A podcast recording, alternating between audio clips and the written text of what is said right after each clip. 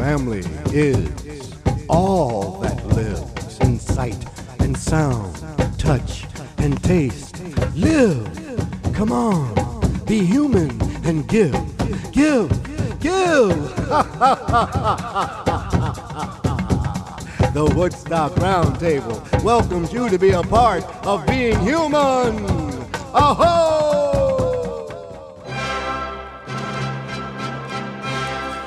Greetings, everyone. Welcome to the Woodstock Roundtable. Doug Grunther, your host, and we look forward to welcoming some provocative improvisational conversation. Subjects to be covered include high anxiety, results of the latest poll by the American Psychiatric Association. Guess the results. Hey, proven results for chronic pain.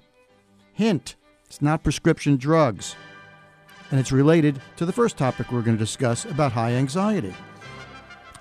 Our featured guest at 8:30 will be Lama Tsultrim Allione, an influential Buddhist teacher and author. Her new book, Wisdom Rising: A Journey into the Mandala of the Empowered Feminine. She has had an amazing career, including time spent with Ram Dass and one of the most amazing people I ever met, Allen Ginsberg. Look forward to talking some Buddhist philosophy. We'll have music from the Sultan of Sonic Soul, who's bringing in the wonderful jazz singer Joan Henry to perform for us today. Uh, we'll have a musical jukebox, Bach, rock, and jazz. And joining me in the improvisational part of the conversation, our co host, weekend on air warrior here at Radio Woodstock, Ron Van Warmer.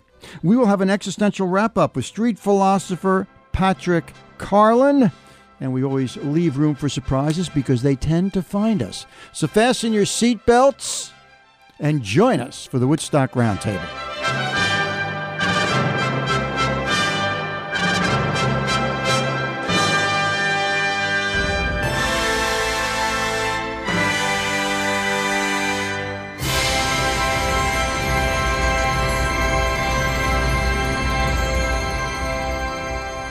Open the pod bay doors, Hal. We're going to go for it again. All right. Here we go, right through the Stargate.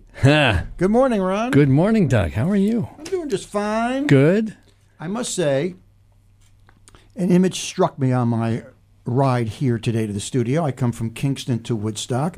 Uh, for those who don't know, Woodstock is a valley. Uh huh. And we have mountains to the north and mountains to the south, beautiful Catskill Mountain ridges. And coming from Kingston, it's not noticeable unless you kind of really pay attention. But uh, there are a fair amount of elevation changes. Uh huh. And um, there's a there's a point in the drive when coming off Route 28, which is a kind of major highway for up here, onto Route 375, correctly now renamed the Levon Helm Boulevard. Boulevard. Yeah. Uh, there's a point at which you're starting to drop down in elevation because Woodstock's in a valley, and there's a point where over the trees you see the beautiful mountain peaks of the Blue Mountain Range of the Catskills. Mm-hmm. And today, being a kind of misty morning after a lot of rain yesterday, there was this amazing image that I only got for a couple of seconds before I kept going down, and then the trees in front of me blocked it of the mountains with just this this little taste of cloud that was kind of hugging between two peaks. Mm. And it reminded me of one of the great insights uh, I was fortunate to get from a professor. Uh, in college, uh, my good friend and college roommate was an art major, and he convinced me to take a course in Chinese art and philosophy. I was a philosophy major. And uh, this teacher was amazing. He, he was from what was then called in 1970 Red China. Ah, yes. I remember it well. which was about the most mysterious place you could think because it was uh, under Mao's reign. Yeah. We knew very little about what was actually going on. He had escaped, and he was a brilliant artist and uh, had good sense of, of, of philosophy and, and gave this course in Chinese art and philosophy. And I'll never forget, he, he, he put up a, these paintings, and he pointed out that the dis- the key distinction between Asian art and particularly ancient Asian art and Western art is in Western art you see a lot of portraits Yeah. and say like the Mona Lisa, brilliant. But the the human being is the center of the image. He said in his very strong Chinese accent, no see that in Asian, you know. By the way, it's the worst imitation of an Asian I've ever heard. And I'm, pr- I'm, I'm not proud of that imitation. Okay. He would say, uh, look, and he would show you an ancient, you know, a painting. And, and if you, you know, we've all seen these beautiful paintings where it's like a mountain scene, just like I saw coming down, you know, uh, Levon Helm Boulevard. And then there might be a small hut, and you see a few little human figures in the distance. Now, philosophically, there's a reason for all this, and that is that in more ancient Chinese philosophy, Taoism, Buddhism, Confucianism, uh, nature is seen as the key background. It's that we are here, you know, we are a small part of nature. Whereas in Western art, you know, the ego's a little bigger. Yeah. We like to dominate nature. now, of course, in more modern times, Mao was dominant. You know, he, he dominated. Yeah. Uh, but uh, you know, And his image was everywhere. yeah. And if you didn't like it, you were either dead or you left. Uh, but in, in in the ancient philosophy and in the in the ancient art, you couldn't separate the philosophy from the art. And listen, as you as listeners know, I have a great great love of the Renaissance period. Um, and when humanism emerged out of the darkness of the Middle Ages, and human beings started to realize our potential um, to be able to live a life without uh, coming out from under the thumb of of the church, which demanded that you think a certain way. But the art is mostly portrait; it's humans. You don't see that in ancient philosophy. It's a lot less ego. So I was just th- thinking of that as I looked at that image. Not a human being in it, Uh-huh. just this amazing mountain, these two mount- mountain peaks, and in between this this little cloud hugging kind of between the two peaks. It was uh, reminded me of that. Now that relates to something that um, I, I like being proved wrong. Uh, not at first, but ultimately, the great thing about being proved wrong is get to learn something. Yeah. On a scale of zero to a hundred, that's a pretty big, long scale. Yeah. On a scale of zero to a hundred, my interest in the royal wedding Ah. was minus one. Oh. and I say that because I assiduously avoided reading or listening to anything about it. For two reasons. Uh-huh. One, as listeners know, because I've been on this soapbox before, I hate fancy weddings. Okay. That's fair. I find them a tremendous waste of money and at best um, a need to show off that I find distasteful. Well, by any stretch, this was a fancy wedding. Yeah. That's number one. Number two, it's the 21st century. Last time I looked at the calendar, we don't need monarchies, okay? Ah. we don't need them. Yeah. Can we grow up, please? There aren't many left. Thank goodness. Unfortunately, they get replaced by dictators, which is Yeah. kind of the same thing.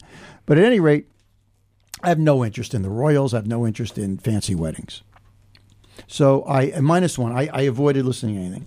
Well, it's partly my responsibility if I'm going to come on and do a talk radio to I look at the paper the Sunday morning, put on my computer screen and check out the Sunday Times headlines. Uh huh.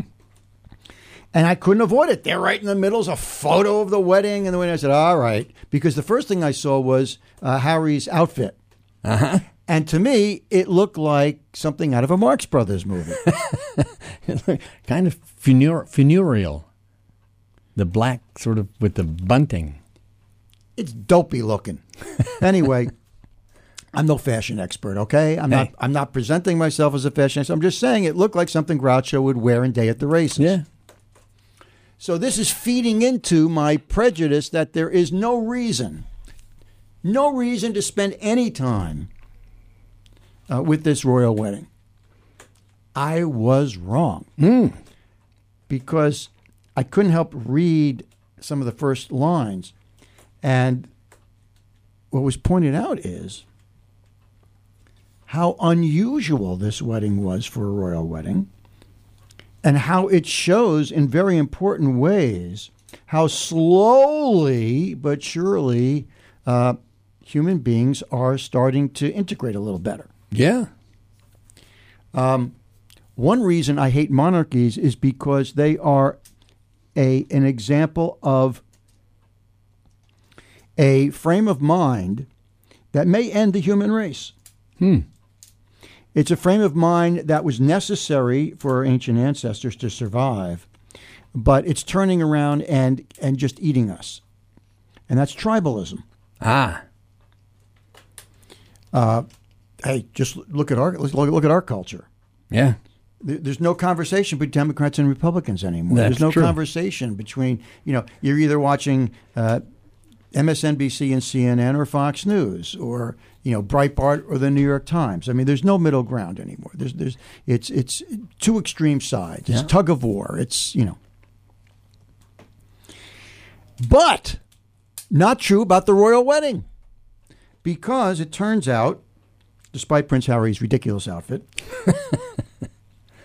I didn't know because I was a minus one on the scale of being interested in this wedding that uh-huh. Meghan Markle. I mean, yeah, I get it. Okay, here's a prince and he's he's marrying a, a commoner, an actress. Right. Okay. But come on, eh, you know, I figure, okay, great. So she's a successful actress. That's an improvement. Yeah. Yeah, And a she- divorced American actress. not only divorced American, but biracial. Yes. I figure, wait a minute, the queen must be apoplectic. they must have had to drug her to get her to that wedding, right? Yeah. Imagine how it's changed in the past like uh, 30 years. the whole point of royalty is to keep any uh, uh, you know keep that that bloodline going 100 you know pure so here not only is he marrying an american but a biracial divorced american Right. And a feminist and an outspoken feminist Uh huh. God, I'd love to, I'd I'd love to see the, the the Queen's dreams over the past like six months. Well, you know, this uh, Harry's not likely to become king. There's a lot of people ahead of him at this point. Yeah, but it still reflects on that, you know. And Charles had to show up for this. Rate, Yes. I have no interest in these people, but now all of a sudden, Harry is much less elitist than his family, um, and the ceremony was heavily influenced by Black African culture. Yes. There were gospel choirs. And and the the the, the, priest that did the service was a, a black American Yeah. preacher. So those images resonate Yeah. Got the world. So once again, I was wrong. Oh well. Congratulations. I mean, I still think it is. In, I think it's incredibly insane that, that in the 21st century we still have any monarchies whatsoever, uh, and that we have these ridiculously expensive weddings. But there were some very, very important images that came out of that Yeah. about integration and about eroding the boundaries of elitism and tribalism. So anyway, Yeah, there, there are some positive things about the British monarchy. It, it, it you know, a government can far. collapse. what's that? A, a British government can collapse. Yeah. and yet it the the, uh, the continuation doesn't doesn't break because the Queen is there or the monarchy is there.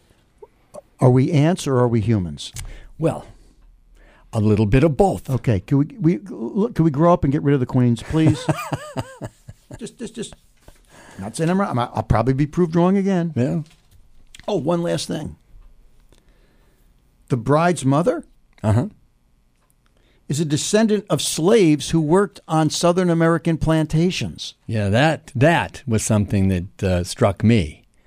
That here's a woman who's becoming a princess, whose ancestors not so far back were Not so far slaves. back. Were slaves. All right. So Interesting. Okay. I meant to get to this last week, but you know what happens. It's improvisational. we rarely get to what we say we're going to talk about. We'll get it in eventually. A lot of Americans are more anxious than they were last year, a new poll says. Well, okay. Almost 40% of Americans are more anxious than at this time last year, according to a new poll by the American Psychiatric Association. Um, they surveyed 1,000 adults, uh, found that uh, 39% reported being more anxious. Another 39% said about equally anxious. Only 19% said they were less anxious than last year. Safety, health, and finances were the greatest sources of anxiety. Safety. And here we go to tribalism again. 68% of respondents said their key fear, anxiety, was based on keeping myself or my family safe. Isn't that interesting? See, this is, and this is all we've talked about this before. This is all about globalism, which is a force that ain't going to stop. No. No one's going to stop it. We have a president trying to, Yes. and he's not ineffective. But the fact is, the world is getting more and more connected, and that is a good thing in the big picture. But boy, it's wreaking havoc in the small picture because um, this was a thought experiment uh, I did. I don't know if I mentioned this last week or not. We are mammals. Now, so we were given these brains that have a cerebral cortex, which gives us the ability to see past ourselves, which is not true of animals Right. we don't use them as often as we might, but of course, our educational system doesn't encourage us to. Uh, but as a thought experiment, okay, what would happen if you took 500 elephants and put them, say, in a one acre fenced in area? Hmm. Or 500 tigers into the same thing, or 500 chimpanzees into the same thing. You would have mass chaos and violence. Because mammals are we are territorial mm-hmm. genetically, and we need our boundaries, or we don't feel safe. Right. And this is based on the fact that to survive, that's what ancient animals, including Homo sapiens, had to do to survive. Right.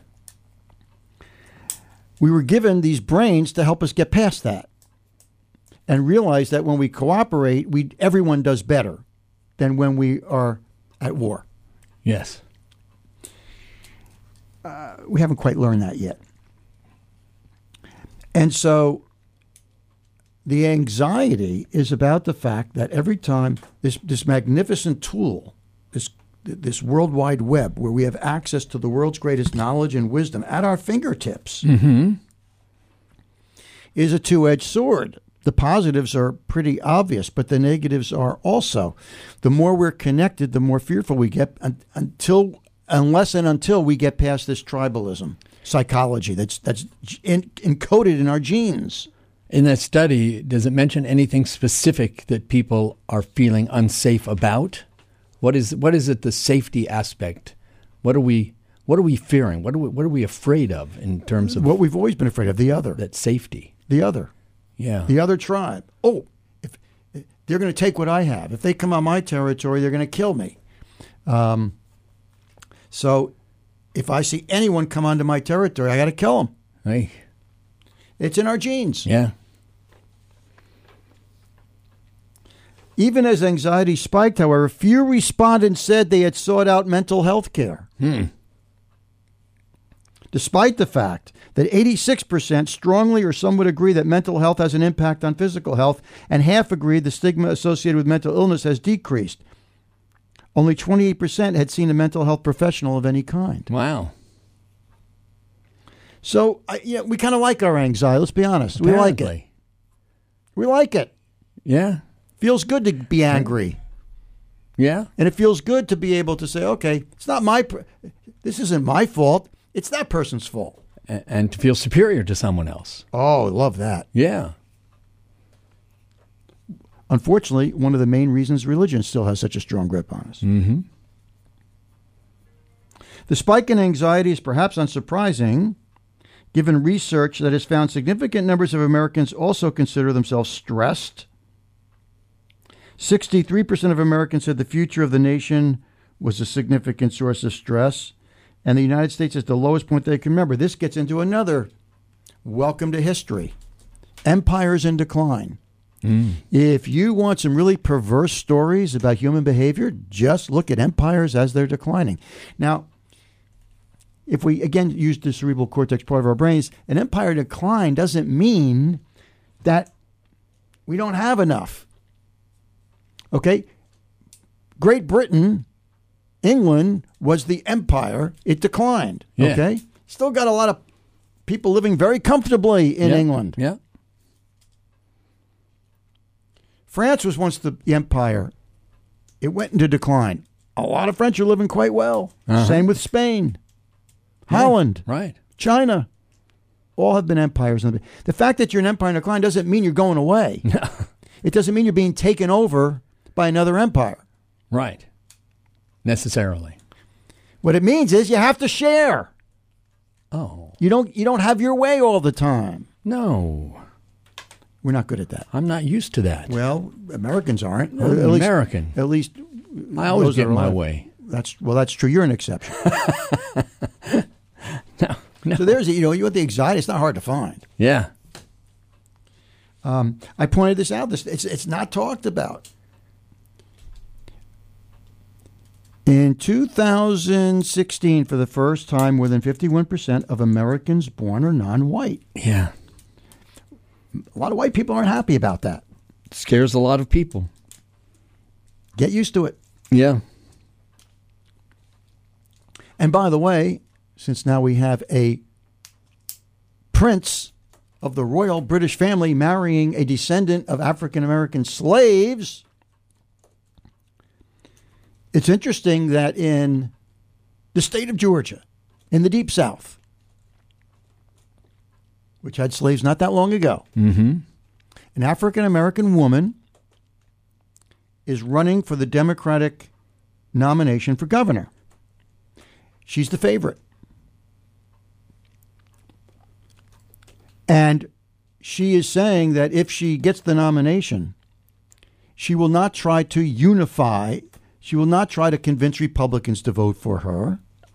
She will not try to, she's going to basically use the playbook of let's get progressives out, let's get women out to vote, and we'll win that way. We're not going to convert conservatives and Republicans to vote for a progressive African American woman, so we're not going to try. We're just going to try and get more people Yeah. On the other side. And so that's it, that's going to be interesting to watch. well, that is interesting. That's interesting because it's sort of like giving up in a way. Giving up on any kind of compromise or working together. That's one way of looking at it. I think an equally appropriate way of looking at it is it's the only practical way to win an election right now. Hmm. Yeah. Well, I think you're right. Barack Obama really put a lot of energy into trying to work with Republicans. Mm-hmm. And the Republicans just basically shut him out every time. Yeah. So if it ain't working, maybe it's the most. I agree with you in the big picture, it's sad. But now we're going to get to in the second half about how we deal with chronic pain. It's called cognitive psychology. And what I am more into depth psychology, which is really going deep into our unconscious, our dreams, our intuitions, our fears, and facing all that good stuff. But most people are never going to do that. It's just the way it is. Right. But cognitive psychology's attraction is that it can work more quickly, it's more practical and pragmatic. And I would put this uh, th- this African American woman's strategy for winning the governorship of Georgia, and she's got a chance to become the first African American woman governor of a southern state. Um, that the pragmatic approach is to do it exactly what she's doing. Um, don't try to make nice with people who have no intention Yeah. of having a conversation with you that's realistic at all. I, I, was, I was just reading about the uh, senator from Hawaii, a woman I can't remember her name. She is actually was born in Japan, so she's the first Japanese American, um, and she's a Buddhist. She's the first Buddhist senator, uh, and uh, uh, she is very uh, outspoken uh, against the Trump uh, agenda, and it was very interesting just to because she too was not trying to appeal to the the the, the right at all, just the left, and and getting that through. That seems to be where we are right now. Very interesting. At any rate, um, that's our beginning. Uh, when we come back, we're going to an article. A friend of mine who who uh, sent this to me, really good article um, from a website, uh, Vox.com. Their science and health uh, section. A hundred million Americans have chronic pain, and very few use one of the best tools to treat it. We're going to talk about that tool because it's available to all of us when we come back.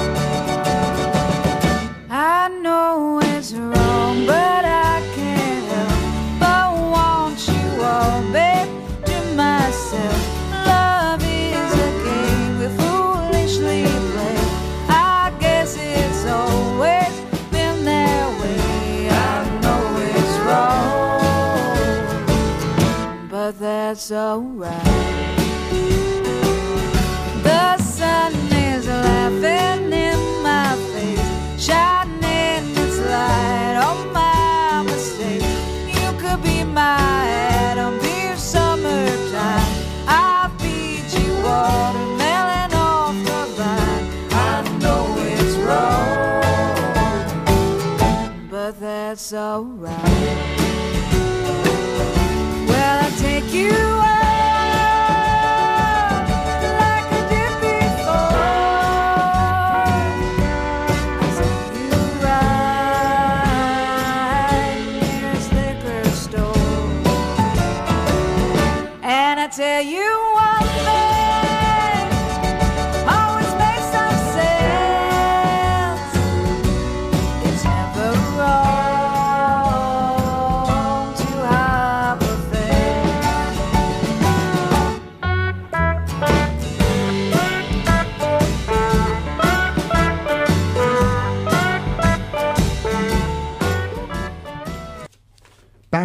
Improvisational conversation. Talking about an article a friend of mine, Ken, sent me. 100 million Americans have chronic pain. Very few use one of the best tools to treat it. A hundred million. Yeah. Chronic. pain. Huge. That means consistent. Wow. If I had to reduce what this article is talking about and others uh, talk about, just it can be. I think it can be reduced to a six-word phrase. I've not been able to trace, not that it's that important, who originally said it. A number of people have taken credit for this six-word phrase. It's, uh, and in a way, it speaks to one of the Buddha's noble truths, which we'll get to with our 8:30 guest. And that phrase is pain is inevitable, suffering is optional. And the point of it is that to be alive, we're going to be experiencing pain Right. under the best of circumstances. But it is our minds that get attached to that pain, that fear the pain, that project the future about that pain, that makes it consistent. And that many people have had really strong levels of success reducing their chronic pain by using various techniques. You can call it meditation, call it contemplation. More practical terms, it's called cognitive psychology. Uh huh. It's basically learning how to use our brains to reframe the experience of being in pain, to think about it differently. Okay. Now, it takes practice because when we're in pain, we're not usually thinking very effectively. Yeah. We're bitching and moaning, which feels good too. It helps. Short lived. Yes. But it actually, that bitching and moaning, moaning increases the chances that the pain will continue uh-huh. far beyond it, where, where it needs to. So let's, again, stories are important. From the article from Vox.com. When pain settled into Blair Golson's hands, it didn't let go. What started off as a light throbbing in one wrist 10 years ago engulfed the other.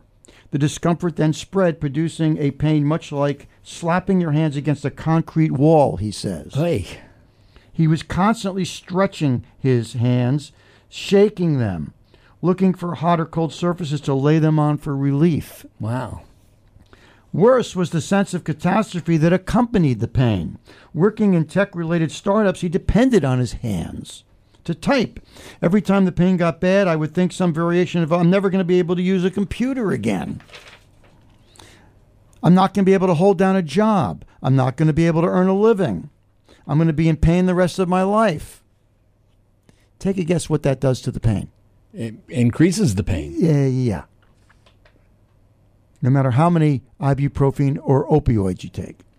Mm. Like many patients, Golson never got a concrete diagnosis. For a decade, he went from doctor to doctor trying all the standard treatments opioids, hand splints, cortisone injections, in, um, epidural injections, exercise, even elective surgery. His pain was no longer caused by anything physically wrong with him, but it wasn't imagined either. Huh. It was real pain. Pain can be real pain, but can be caused by brain circuits. We have to get over this concept that either the pain is real or it's all in my head and I'm making it up. Right. Now, I've talked about the great work of Dr. John Sarno, who succeeded in reducing thousands of people's chronic pain, primarily back pain. Uh huh. The medical community ignored him. Worse, they pushed him away. Why? Because they're married to the drug industry. And if you follow Dr. John Sarno's prescription, you're most likely not going to need prescription drugs. And you're not going to need surgery. And but it's not psychological pain. It's real pain. No, it is psychological pain and it's Ah. real pain. Okay. Here's the distinction it's not psychosomatic pain. Now, there is psychosomatic pain where you're literally, it's imagined. Right. What Sarno showed, because Sarno was a medical doctor, he was a scientist, he just realized his surgeries weren't working for the vast majority of his patients. The pain is real. It can be identified in MRIs, Huh. but its cause comes from the brain. Ah. It's psychological. Not all pain. right. Trust me. If you take your hand and you smash it against a concrete wall, it's going to produce pain. It hurts. It's not psychological, that was physical. Right. We're talking about when it becomes chronic. Let's continue. After weaning himself ov- over Vicodin, not so easy to do, mm. and feeling like he had exhausted every medical option, Golson turned to a book that described how pain could be purely psychological in origin. Doesn't mean it's not real. Right. That ultimately that ultimately took a pain psychologist, a therapist who specializes in pain, not a physician to treat the true source, his fearful thoughts. Huh. Realizing that psychological therapy could help was one of the most profoundly surprising experiences of my life. No doctor he ever saw even hinted that his pain might be psychogenic, meaning the pain that's psychological in origin. Wow. Look, here's the let's let's face facts. The majority of medical doctors are are either purposely in the pockets of the drug companies, it's the easiest way for doctors to make money, or in many cases, doctors really want to help, Uh huh. but they've been they're in a system where the only way they can avoid prescribing drugs is to go back and restudy almost everything they learned about medicine in medical school. Most doctors aren't going to do it. Uh, no. But you know what? It's our job. But I don't you think it's difficult for people even to admit that their pain is psychological and not Sure. something that because we'd rather be able to take a pill and have it go away. Exactly. and we don't want to admit that we're causing our own pain. Correct. Now, a lot of people are going to say, "Oh, wait a minute. So you're saying me I have to like spend 10 years uh, discussing uh, you know, my traumatic childhood?" No. No. Um, cognitive psychology have methods that can work relatively quickly. Now, it may not be, you know, 2 weeks, Uh huh. But here's a guy who spent eight years bouncing around from doctor to doctor and getting uh, addicted to, o- to opioids. No, it's not about uh, unraveling every trauma we ever had. It's Right. about learning how to use our brains to first identify how we cause the how we how we cause the pain to continue, and then basically change the way we think. Doctors have long known that pain can exist in the absence of any physical harm. There's a famous case study um, that describes a construction worker came to the emergency room with a six-inch nail in his boot. I hate when that happens. it was so painful, the report says, the patient had to be sedated with powerful opioids. When the shoe was removed, it turned out the nail had passed clean between the toes. There was no physical injury. Oh my God. Now, this is not true in all cases. Once again, you're playing baseball, you get hit in the head with a baseball. That wasn't psychological. That was physical. We're talking about the continued pain. Okay? When when it doesn't go away after a time. Likewise, doctors have known that pain can be suppressed without any medical intervention. We all know about placebos. Fake surgeries, fake surgeries will often produce the same pain relieving effects as real surgeries. Huh. Pain is fascinating because it sits at the intersection of biology and psychology and reveals how the two are intertwined. Pain can be real pain, but caused by brain circuits. And that's why sometimes placebos work. Mm-hmm. You think it's a medication that's going to cure you, but it's really just Right. a benign pill. Chronic pain may start off as an acute injury and never go away. It could also be the result of nerve problems or degenerative disease like arthritis. So, what Sarno pointed out was look, if you have horrible chronic back pain, the first thing he would insist on is you get an MRI.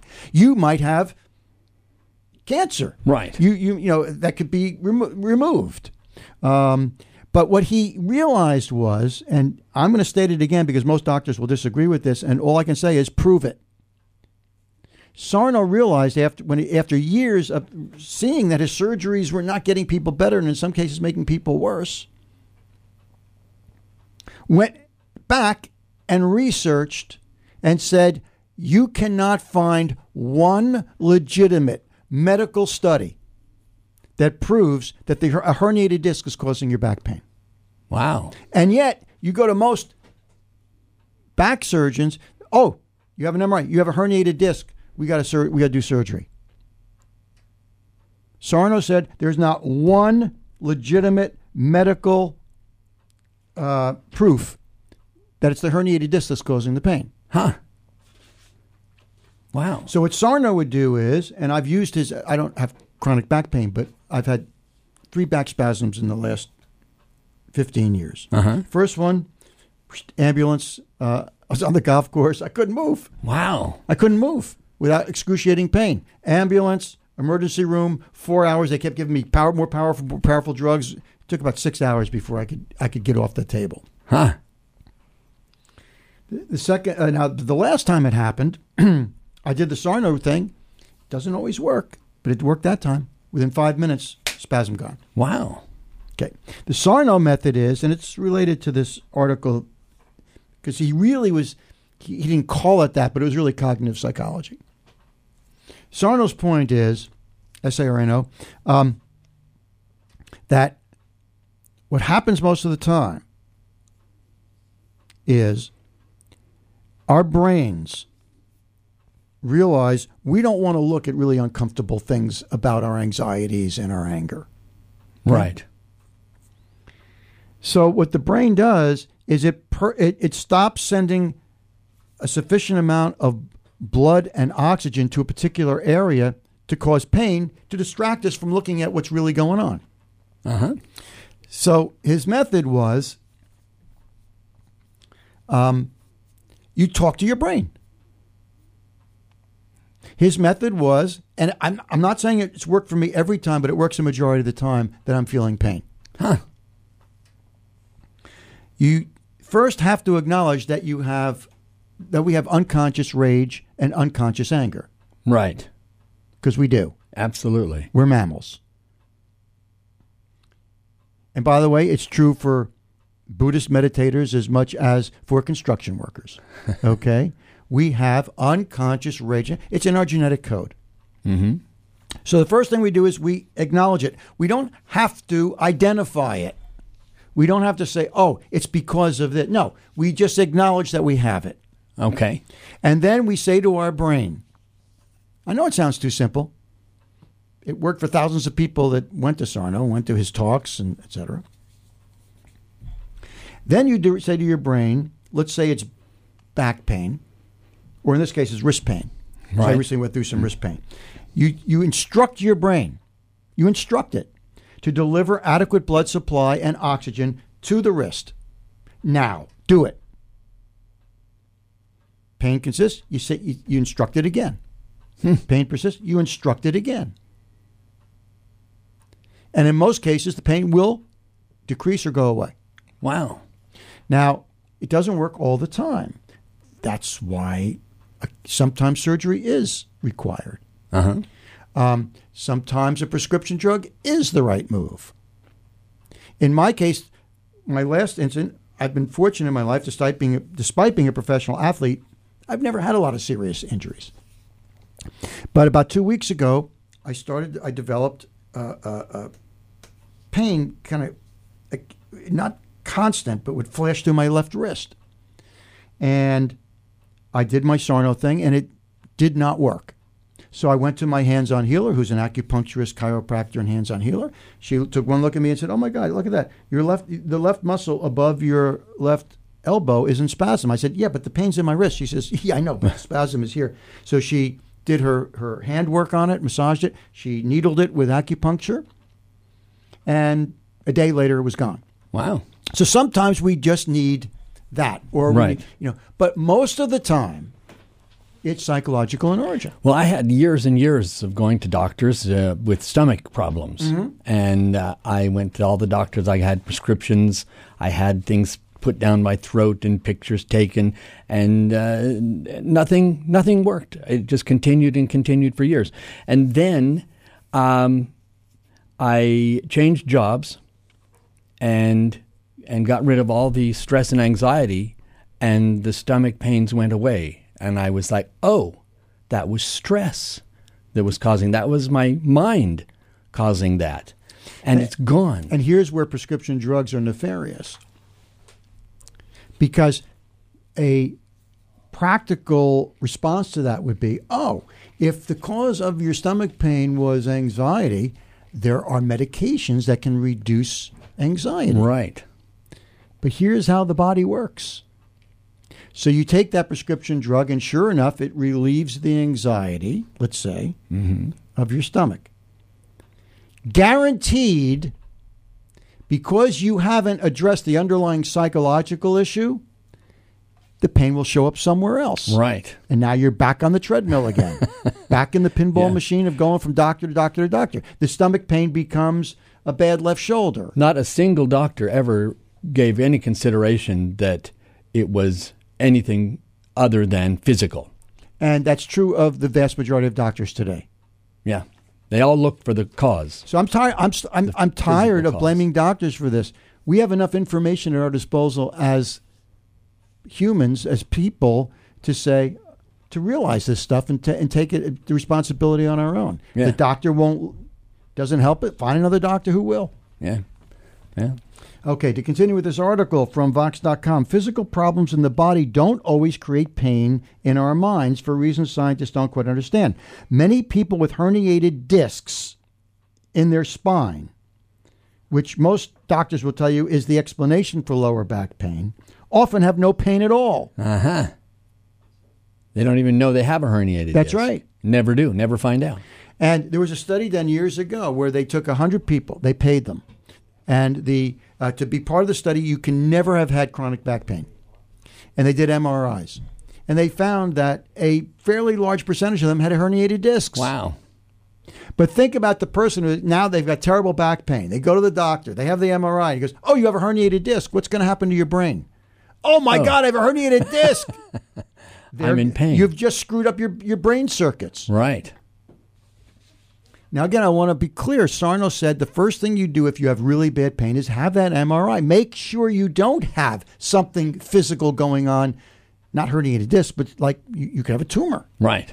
or who knows what. So you know, yeah, you get make sure you don't have that. But this idea that herniated discs cause back pain has never been shown. Wow. About let's see, Chris, about eighty-five percent of people with lower back pain have nothing diagnosably wrong with them. Wow. It's psychological. Yeah. That's incredible.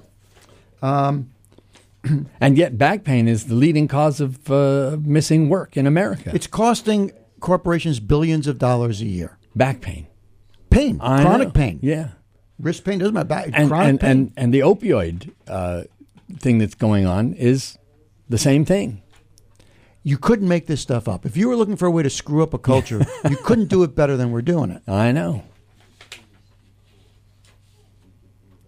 Research has shown that catastrophi- catastrophizing is associated with worse pain outcomes. Um, neuroimaging studies suggest that if you engage in turning your thoughts towards catastrophe, it amplifies pain. You're literally pouring gasoline on the fire. Hmm. But as chronic pain as a chronic pain patient who bounces from specialist to specialist, mm-hmm. it's hard not to catastrophize. Yeah. How could you not? Well, it gets worse and worse because you don't have an answer to your to, to the reason, and and they don't seem to find a, an answer. Uh, back to the guy with the chronic wrist injury who finally figured out, finally was able to figure out it was psychological. He received a therapy called pain reprocessing therapy, which is currently being tested with a clinical trial. It's psychological therapy. It uses a technique called somatic tracking, where patients take time to notice the feelings and sensations going on in their body while assessing those sensations and determining whether they should fear them or not. This is basic Buddhist meditation. I mean, look, can we, it's been around for thousands of years. Uh huh. But again, I used to stand on my stupid soapbox and blame doctors for all this, and they deserve to be blamed because doctors take an oath, first do no harm, and they're harming people every day. But it's I'm tired of blaming the doctors. We have enough information to deal with this stuff. These articles all over the place. And and don't we teach the doctors that this is how it's done? Of course. So it's not And the doctors completely their fault. I understand they take an oath. If they don't play the game the way the pharmaceuticals and the AMA says it is, it's hard for them to make a living. yeah. And they got kids they want to send to college. And they've got college debt. So it's our job another now. topic. It's our job now. Yeah. Vox.com 100 million Americans have chronic pain. Very few use one of the best tools to treat it. Thank you, Ken, for sending that to me. Yeah. We just somehow talked our way through another hour. It just goes by. That was great information, Doug. Let's hope so. Oh, I, I, I use everything you said. I use all the time. Do you really? Yeah. Absolutely. No wonder you play a good saxophone. That's It the helps. Sultan of Sonic Soul. Is Joan in here? Is Joan Oh, coming in? yes, absolutely. Ooh, we're going to Oh, get some good good. jazz in our Uh-huh. second hour. And we're also our featured guest. I hope I'm pronouncing. I, I, I was, um, I should have followed through. The publicist who I like, who suggested I have uh, this lama on, I forgot to ask her how to pr- correctly pronounce her name. She'll let me know. Allione. Say it again. Tsultrim Allione. Tsultrim Allione. By the way, here's the World Wide Web. I asked I asked Ron, could you Google how to pronounce Tsultrim Allione? And it does it. Tsultrim Allione. Tsultrim Allione. All the information we need is at a fing- fingertip away. But we'd rather bounce around from specialist to specialist. Hey. All right, during the break, I'm going to pop an opioid. We'll be right back.